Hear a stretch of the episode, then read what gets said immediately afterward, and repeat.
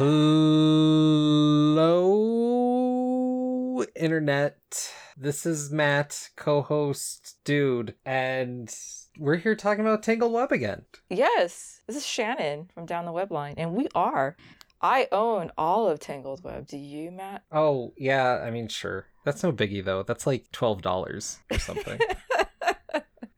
so you're listening to the Untold Talks of Spider-Man, where we'll be unearthing deep cuts and forgotten stories in Spider-Man lore. Our goal is to find these lost gems and share them with you as we discover what it truly means to be a Spider-Man story. So the story. And- Oh, go on. oh, psh, I'm sorry. I mean, yeah, we're, we're covering Tangled Web 7 through 9, which is. Gentleman's Agreement, which is one of the few three part um, stories in Tangled Web. And you can find this story, um, basically, since it's three issues, so they're about three to four dollars each. In a trade, there's Tangled Web Volume 2, that's $11, and the Omnibus is 60 ish. And the story is also on Comixology and Marvel Unlimited. Yeah, I mean, you can find this easily, and I recommend you do. After we talk about it, I think you'll be interested to check it out because this is just a fun story. It's written by Bruce Jones, penciled by Lee Weeks. I had to look up those names because they don't register for me. Bruce Jones has done some stuff, but nothing that I believe I've read before other than this. And Lee Weeks has done some like Batman. He did the Circle Chase for Deadpool, which was exciting for me. That's a favorite, but I don't know. Um, Joseph Rubinstein inking, uh, you know, Comicraft doing letters.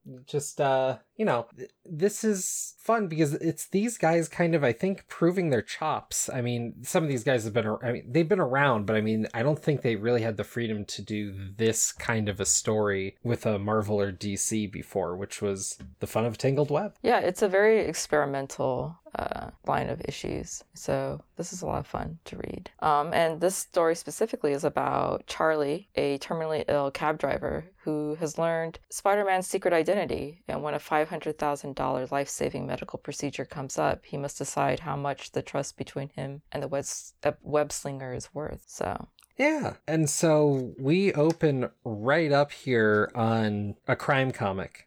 um, there's shooting, there's a car ramming into a cop, people running, and then we see a figure in the distance. We know it's Spider Man, but you honestly can't really tell. Yeah, I mean the way his posing is like you have a feeling, but it is kind of like uh, shadowy, and it's all done in these sort of blue tones, so it doesn't feel like it's the present. And as we find out, it isn't. And then the next scene is we're following this man named Charlie. He's a cab driver, and he's at the doctor's office, and he's learned that he has terminal cancer in his brain.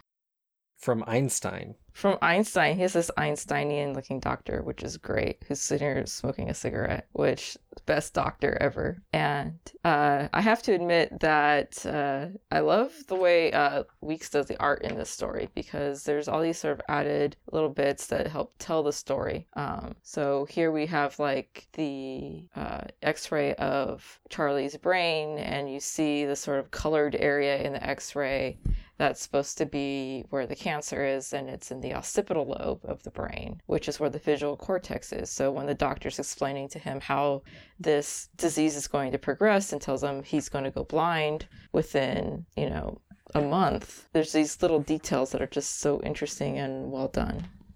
Right, and that's that's a big thing for these issues is the level of detail in the background. If that's important for you, if that's kind of a metric by which you judge your comic art, which I think is a fair point. I've heard a lot of artists kind of point to, you know, backgrounds and what's being told there, what that adds for storytelling or just visual excitement. And this these comics have it in spades. Oh, yeah. Right. Uh, we quickly move to I guess it's the surgeon's office. Well, he goes from one doctor to another doctor. And so the first Einstein here with his cigarette suggests that he gets a second opinion. And so we see him next with another doctor. A female doctor, so progressive. Um, it is. And basically, she says, Yeah, it's there. It's good news. We can get it done. The bad news is it's half a million. And you're a cab driver and you don't have health insurance. So good luck, buddy. Tough world. yeah. So he leaves. She's l- oh, go on. Better bedside manner than me, but yeah. only slightly, only slightly. um, anyway, so he begins to be racked with like these headaches. He's really suffering. Um, and as he has these headaches, he keeps having these flashbacks towards this, you know, car chase that involves the cops and guns firing, and he seems to be pinned underneath his cab. Um, uh, helpless. Right. And uh, it's funny because, I mean, he's helpless, but when he is, he's basically stuck. He's paralyzed. He, he's not there, but he keeps having these visions of other people under the gun or himself under the gun. Mm-hmm. And then he wakes up to another one that's happening in the present. Uh, some yeah. lady getting mugged, uh, Martha Wayne style. Oh, yeah. Like, me the pearls sort of thing. and, and yeah, he it, calls the Daily Bugle. Yeah, he calls the Daily Bugle, and suddenly we have uh, Spider Man showing up. Well, it, my favorite little detail is he calls the Daily Bugle, and then we get "This is Parker," and then we get Spider Man saving the day. Mm-hmm which I, I don't know. I, I I just think that's a really fun idea that someone's figured out Spider-Man's identity and rather than the stories that we normally get of, you know, ruining his day, he's essentially using that information to use the Daily Bugle as a hotline for him to come to save the day. Yeah, and there's not there's this sort of blue collar esque style to it where he's just out he finds a payphone. He calls like he like he doesn't even know what he would do with the information otherwise you know? Like mm-hmm. he sees someone in trouble. He can't do anything about it. So he goes to the payphone and he calls someone who he knows he can do it. Mm-hmm.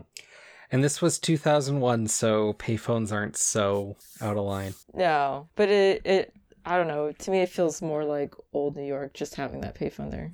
It uh but the cell phones do show up in the story though. Just not with the mm-hmm. payphone. mm-hmm really sort of speaks to where he is financially. Yeah.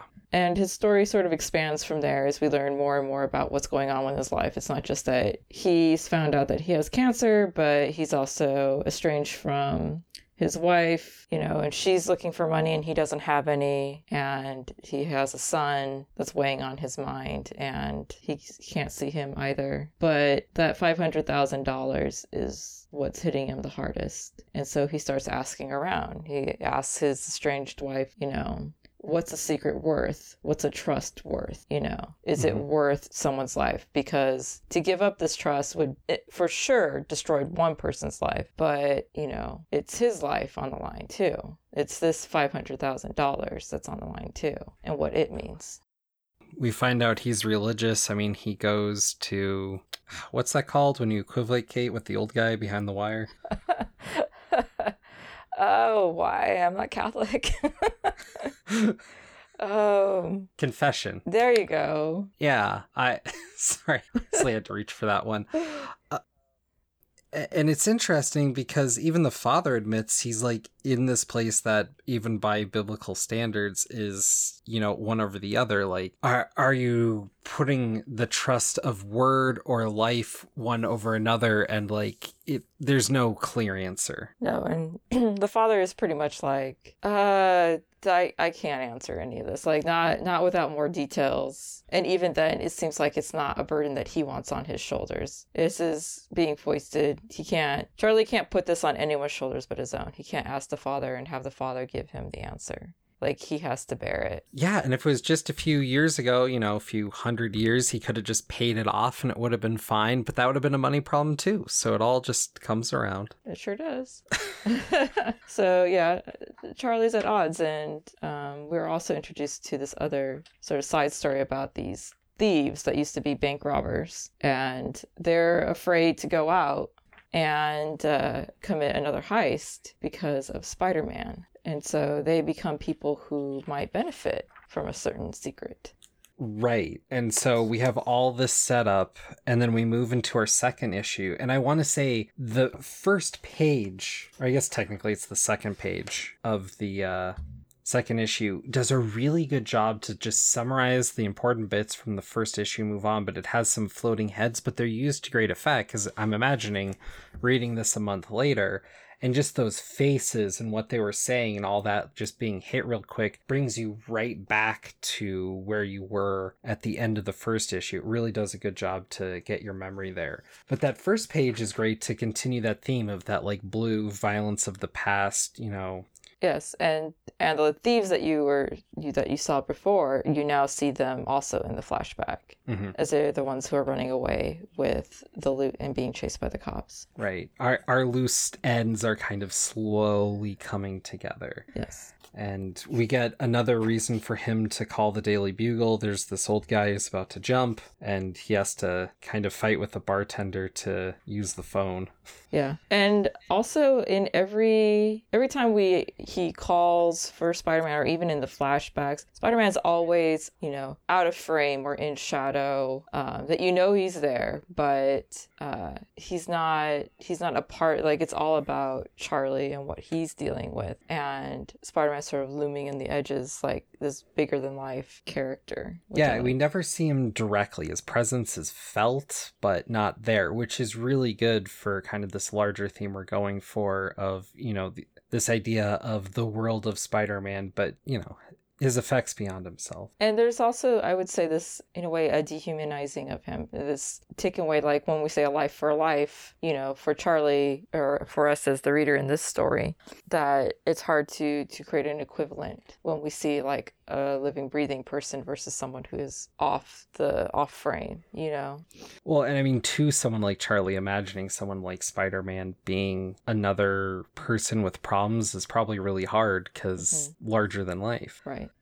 So yeah, he uh he calls and gets the suicide victim saved, and then we hear the story from the suicide victim, and uh, he's you know he's at his own odds, and he's worried about two hundred thousand, so it's not even close to what Charlie's worried about. And Charlie does the good thing and gives the man a ride home. So there's this like the heroism, you know, calling Spider-Man, but also doing his own part that he knows that he can do, which is to not leave this man just sitting out on the sidewalk, you know, Right. but to take him home. And so you see compassion in Charlie. And from there, I mean, we cut to him sneaking in to see his son, doing the good thing, but what he can within his means, which are limited. Yes. And he shows up, he sees his son, he's got a, a picture of Spider Man that's signed, and you know that has to be authentic. And he gives it to his son and spends a little time with him before he sneaks back out.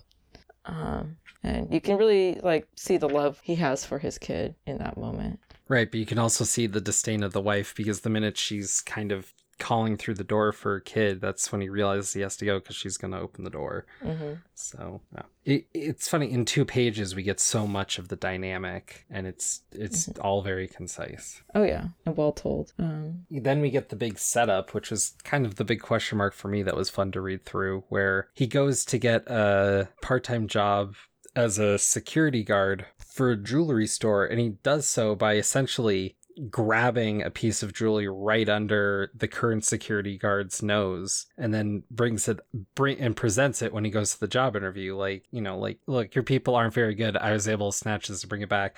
And the person who's some middleman conducting the interview is like "How- that's illegal. How dare you? And then the person in charge is like what are you doing? You're hired. You start monday. Like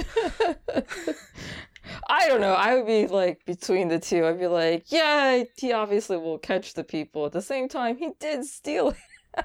Well i mean if he stole something on his way in to prove that like he's capable and he knows what to look for and it's not like he's it's the piece of jewelry never left the building hmm so I, the, claiming that he stole it to me feels a little Eh, much like he does. he made his point and he didn't do anything wrong Yeah, still. But like, well, he he proves that he was more than a cab driver for sure. yeah Um, Uh, with his ex-wife, we get this moment where she's pretty short with him, but when he has an attack from this uh, problem that we've been talking about, she gets somewhat sympathetic and says, "Like, you should go see a, do- a doctor."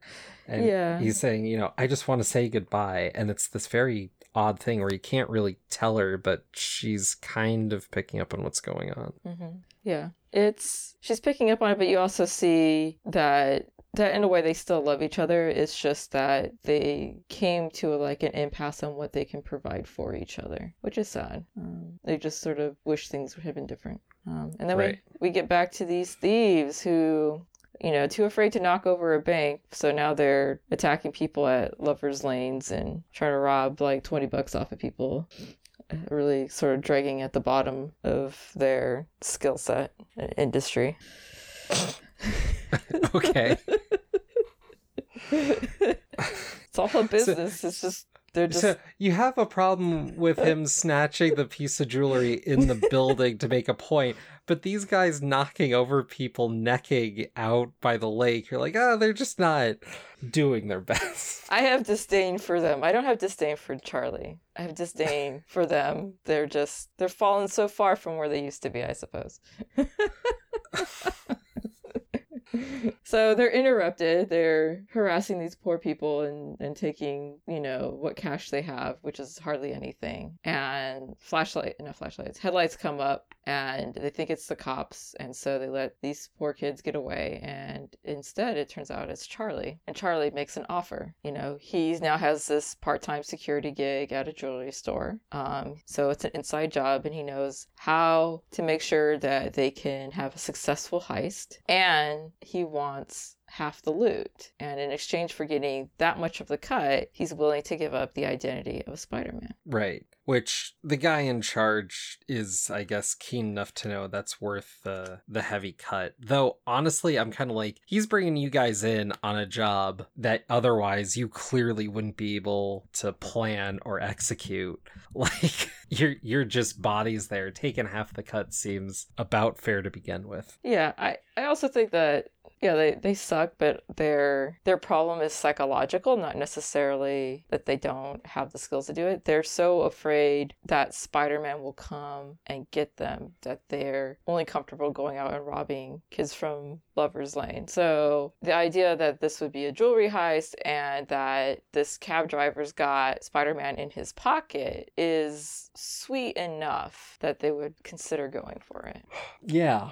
So, I mean, he basically sets up the plan, which is basically just they're going to knock over the jewelry store. It's not very elaborate for what they get. Yeah. But what Charlie has fully planned out is actually fairly elaborate. Yeah, Charlie just really went out for this whole plan. So we get almost, I'd say, the final flashback here on the third issue, mm-hmm. where we, we finally have Spider Man in the panels, you know, and we see sort of the major events of what happened on that rainy day years ago. So Spider-Man knocking out the uh, the the villains, Charlie stuck under the cab, you know, the the villains throwing the money away down to uh, down into the sewer, and Spider-Man revealed to be Peter Parker dramatically with the rain pouring on him. We don't really know why, but yeah. yeah. So yeah, so Charlie starts navigating, get the getting this heist going, and so we pretty we're in the thick of it before we get any more as the reader. Yeah, it, I have to say, like Charlie, up to this point, he seemed to be sort of fumbling through things and just sort of not not inept or anything like that, but just sort of like his life wasn't really going anywhere. And now that he has this heist going, he's just he's like kicking chairs out from underneath people when they he's like not afraid, so he's he's certain about what he's doing. Right. Part of the way I read that is he knows he has to play strong and canny and call people's bluff, basically. Otherwise, they're going to catch wise. Like, if he doesn't seem a notch above them, the idea that he's going to have anything on Spider Man, the idea that he's just kind of telling them where to go and what to do without spilling his guts just doesn't ring. Mm-hmm. So it, it fit. It, it fits like this character he's playing for a moment, but clearly there's it feels like there's still a little backstory because for him to pull some of the moves he did that you pointed out, it, it's beyond a cabbie. Mm-hmm. But they don't ever really go into that. So, no. um, but at any rate, the the guys need some proof that he's got a hold on Spider-Man. So the poor girl that's the love interest of the main heist guy uh, is now the guinea pig. Um, although I would say she's not really that poor since she's willing to go into a liquor store with a gun and hold it up. So, but uh, she's kicked out of the cab. She goes over there. Um, Charlie makes a phone call to the Daily Bugle, and she is suddenly faced with Spider Man. Yep. Which it's pretty uncanny that every time he calls Peter's in the office, considering he's almost never there. uh, yeah, so I mean, we we do the smash and grab. Uh, they pull out, and as they're splitting up the loot, um, he kind of stops them from sharing what looks to be even nearly half of what they grabbed. Like it's only a small fraction. He says that's enough. I only need half a mil. Like he he knows what he's doing this for, and he's only going to take that much. Yeah, he's not which, interested in anything beyond that. Yeah. Which, considering the bag they have, is nowhere even close to half. So, Oh yeah, they, they they cleaned the place out. He's angry with them though that you know he insisted that there wouldn't be any bullets in the guns. Yet they clearly have bullets when they shoot at a person who's trying to go for a door. right. Um, but he's sort of rolling with it. has control every over everything still to a certain degree. hmm And they get away to an alley uh, because their getaway car is a cab, and there's thousands of cabs, so the cops lose them pretty easily. And uh, so this is hours later, and Charlie has told the the thieves exactly where to go, and he's going to give them uh, Spider-Man's identity as the last thing that he has to pay off. Right. And so he gives them a place, and they go in to take care of Spider Man and find. A whole lot of Spider-Mans. Yeah, it's the 10th annual Spidey convention. Special guests tonight. Like, it's this incredible panel. It's just like a Spider Man convention, which is cool. Also, where it. Why can't we have one of these? I want this. Look at the little balloons that are just Spider-Man heads. It's so cute. Yeah, and then you get a bunch of nerds talking about like some of the finer points of some of the comics. I don't know who'd waste their time doing a thing like that. Never. Yeah, uh, as these guys run through, and then Yeah, it's their worst nightmare. it's like their worst nightmare. They're like they all could well not all of them, obviously from body shape, but it's just way too many Spider-Mans and they're they have this phobia of them. So they're just running and terrified and not sure of what's going on. And they find escape out a window where yeah, so Spider Man basically catches them in net as he pushes them out a window, which is kind of funny after all this. he kind of scares them. He goes boo. Like you know instantly when he says boo, like there there's our authentic Spider-Man. Yeah. Um, and then Charlie's in a Spider-Man outfit, and then he gets an attack. And The the biggest detail to me that really raises a lot of questions is Spider-Man goes, Charlie? He knows who he is. He does. Well, he's talked to him a lot on the phone. He keeps getting these Well, I phone didn't- calls at desks. Well, I thought he was leaving calls for Parker or whatnot. I didn't I thought it was relatively anonymous. So if but so if Spider-Man knows he knows his identity, I, I don't know. It just to me that was like that added a whole lot more to hmm everything else. And also, like the amount of coordination. Like Peter here really doesn't know quite what's going on hmm because Charlie asks him straight up right there. You know, so I guess you want a explanation, but he doesn't get to finish his sentence when he gets another massive headache and uh, passes out into a coma. Hmm And after this is where we get the actual reveal reveal of what the $500,000 was really for. Right. And that was for his son. So this whole time you're thinking like the 500,000 maybe he had gotten a second opinion from a doctor who uh, had a different option that would save his life and it was going to cost 500,000 and it turns out that that money was never for himself it was for his son who has uh, a terminal illness well it would have been terminal a severe illness Mhm. and so the 500k was to save his son. And so when you see him go and visit his son in that bedroom, the person who opens the door, who you think is the estranged wife, she's wearing a little nurse hat. And it's so subtle that you almost miss it. Um, so you realize then that the son was never at the house. Uh, and you also understand why he and his wife are estranged. You know that the the terminal, the well, maybe terminal illness eh, that the son has has caused this rift between them, which does Mhm. happen with uh with Yeah. parents when something terrible happens to their kid. So it finishes essentially with a, a sum up, a, a, clarification as, as Charlie thinks back in his coma uh, to that fateful night where uh, he's stuck underneath the cab and there's fire, like there's an explosion of the gas tank, and uh, Spider Man comes running over and Charlie, he helps Charlie out, and then he tells Spider Man, No, but my kid is in there. My son's in there. And so Spider Man gets the son out and goes to give the son CPR, which is why he removes part of his mask and as the son wakes up he like just out of you know just out of reflex grabs the mask and pulls it off and so his identity is revealed in that moment. And so that's where the trust began was you know peter lost his you know had his identity exposed while saving the son's life and so charlie felt obligated to always keep that trust. Right. But i didn't get that i mean obviously in sequence you know when mm-hmm. he said charlie i was like that was like oh my gosh. And right. and so you get this at the end and it comes full circle. It, it's a very perfect amount of information at the right time through this mm-hmm. story. It's a very well crafted little bit and it is three issues but it doesn't read like three issues. It, it goes quickly. It feels very tight and it's very engrossing. So it doesn't i don't know. It doesn't it doesn't have the weight of that. It's worth the read. Oh yeah. I i love the story. I remember when i was reading through tangled web this is probably the most memorable story from it at least for me. Um, and the cover art too on top of that is just amazing too. Oh yeah these covers are excellent. Yeah so yeah fun story. Fun maybe. Uh, thoughtful, intriguing story.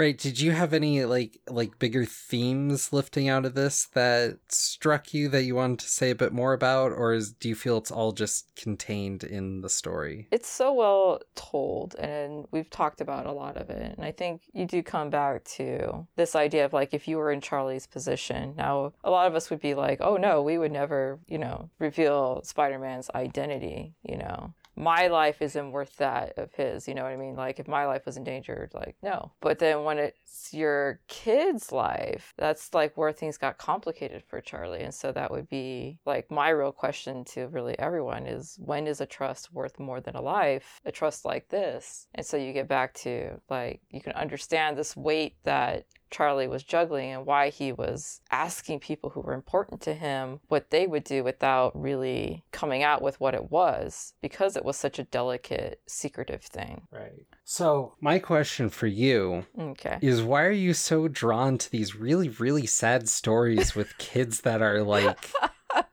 burdened with these horrible sicknesses? you know what? We should talk about the the, the Roger Stern story next. okay. I think there's a Tom Taylor one too. Let's do that one. Yeah. uh. It's funny. All right. Any final final bits, thoughts, amendums? No. No. All right. So so, where would you put this on the web of rankings? Ooh. I mean, I think this is a notch above the other two Tangled Webs that we did recently. So, I would say in the top 15. Let's see here. So, yeah, um, Ray of Light, which was that first one we covered, is at 18. And oh, there's another Tangled Web at 12, which is the last shoot, which I would put above this one. Uh, mm-hmm. So I'm sorry, I'm trying to find the other one. Uh, oh no, where was the other one? oh, maybe. Oh, you know what? I'm thinking of Spectacular 14.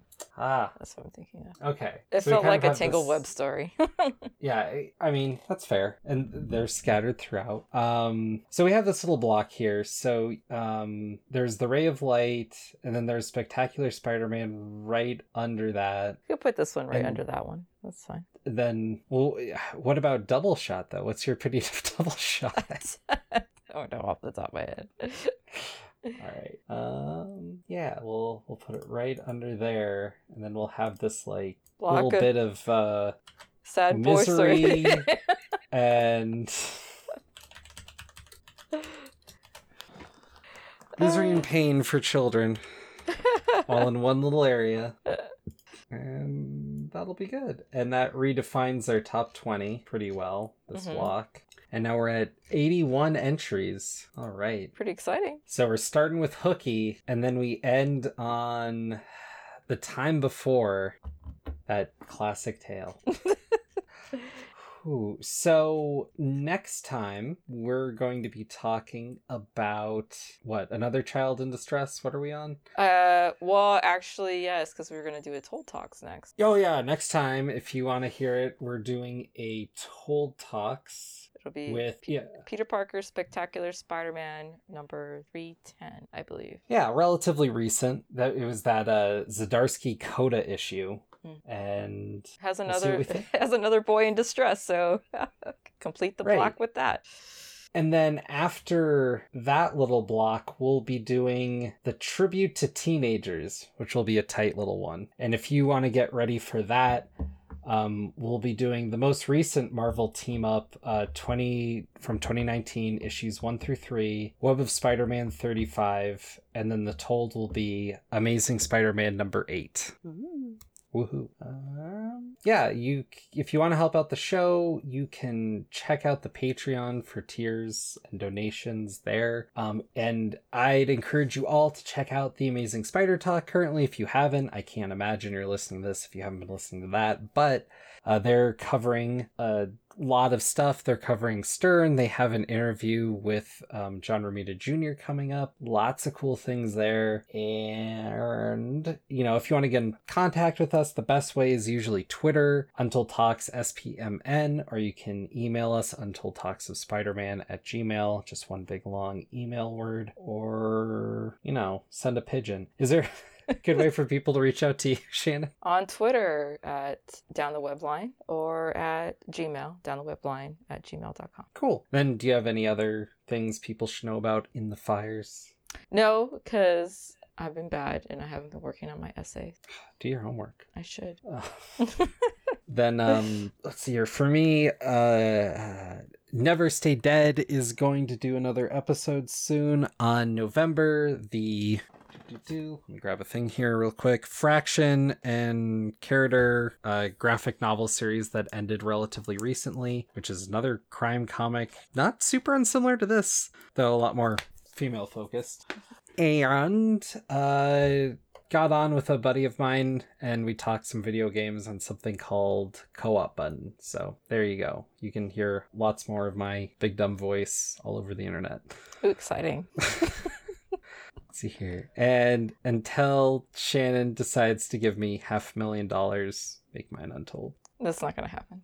yeah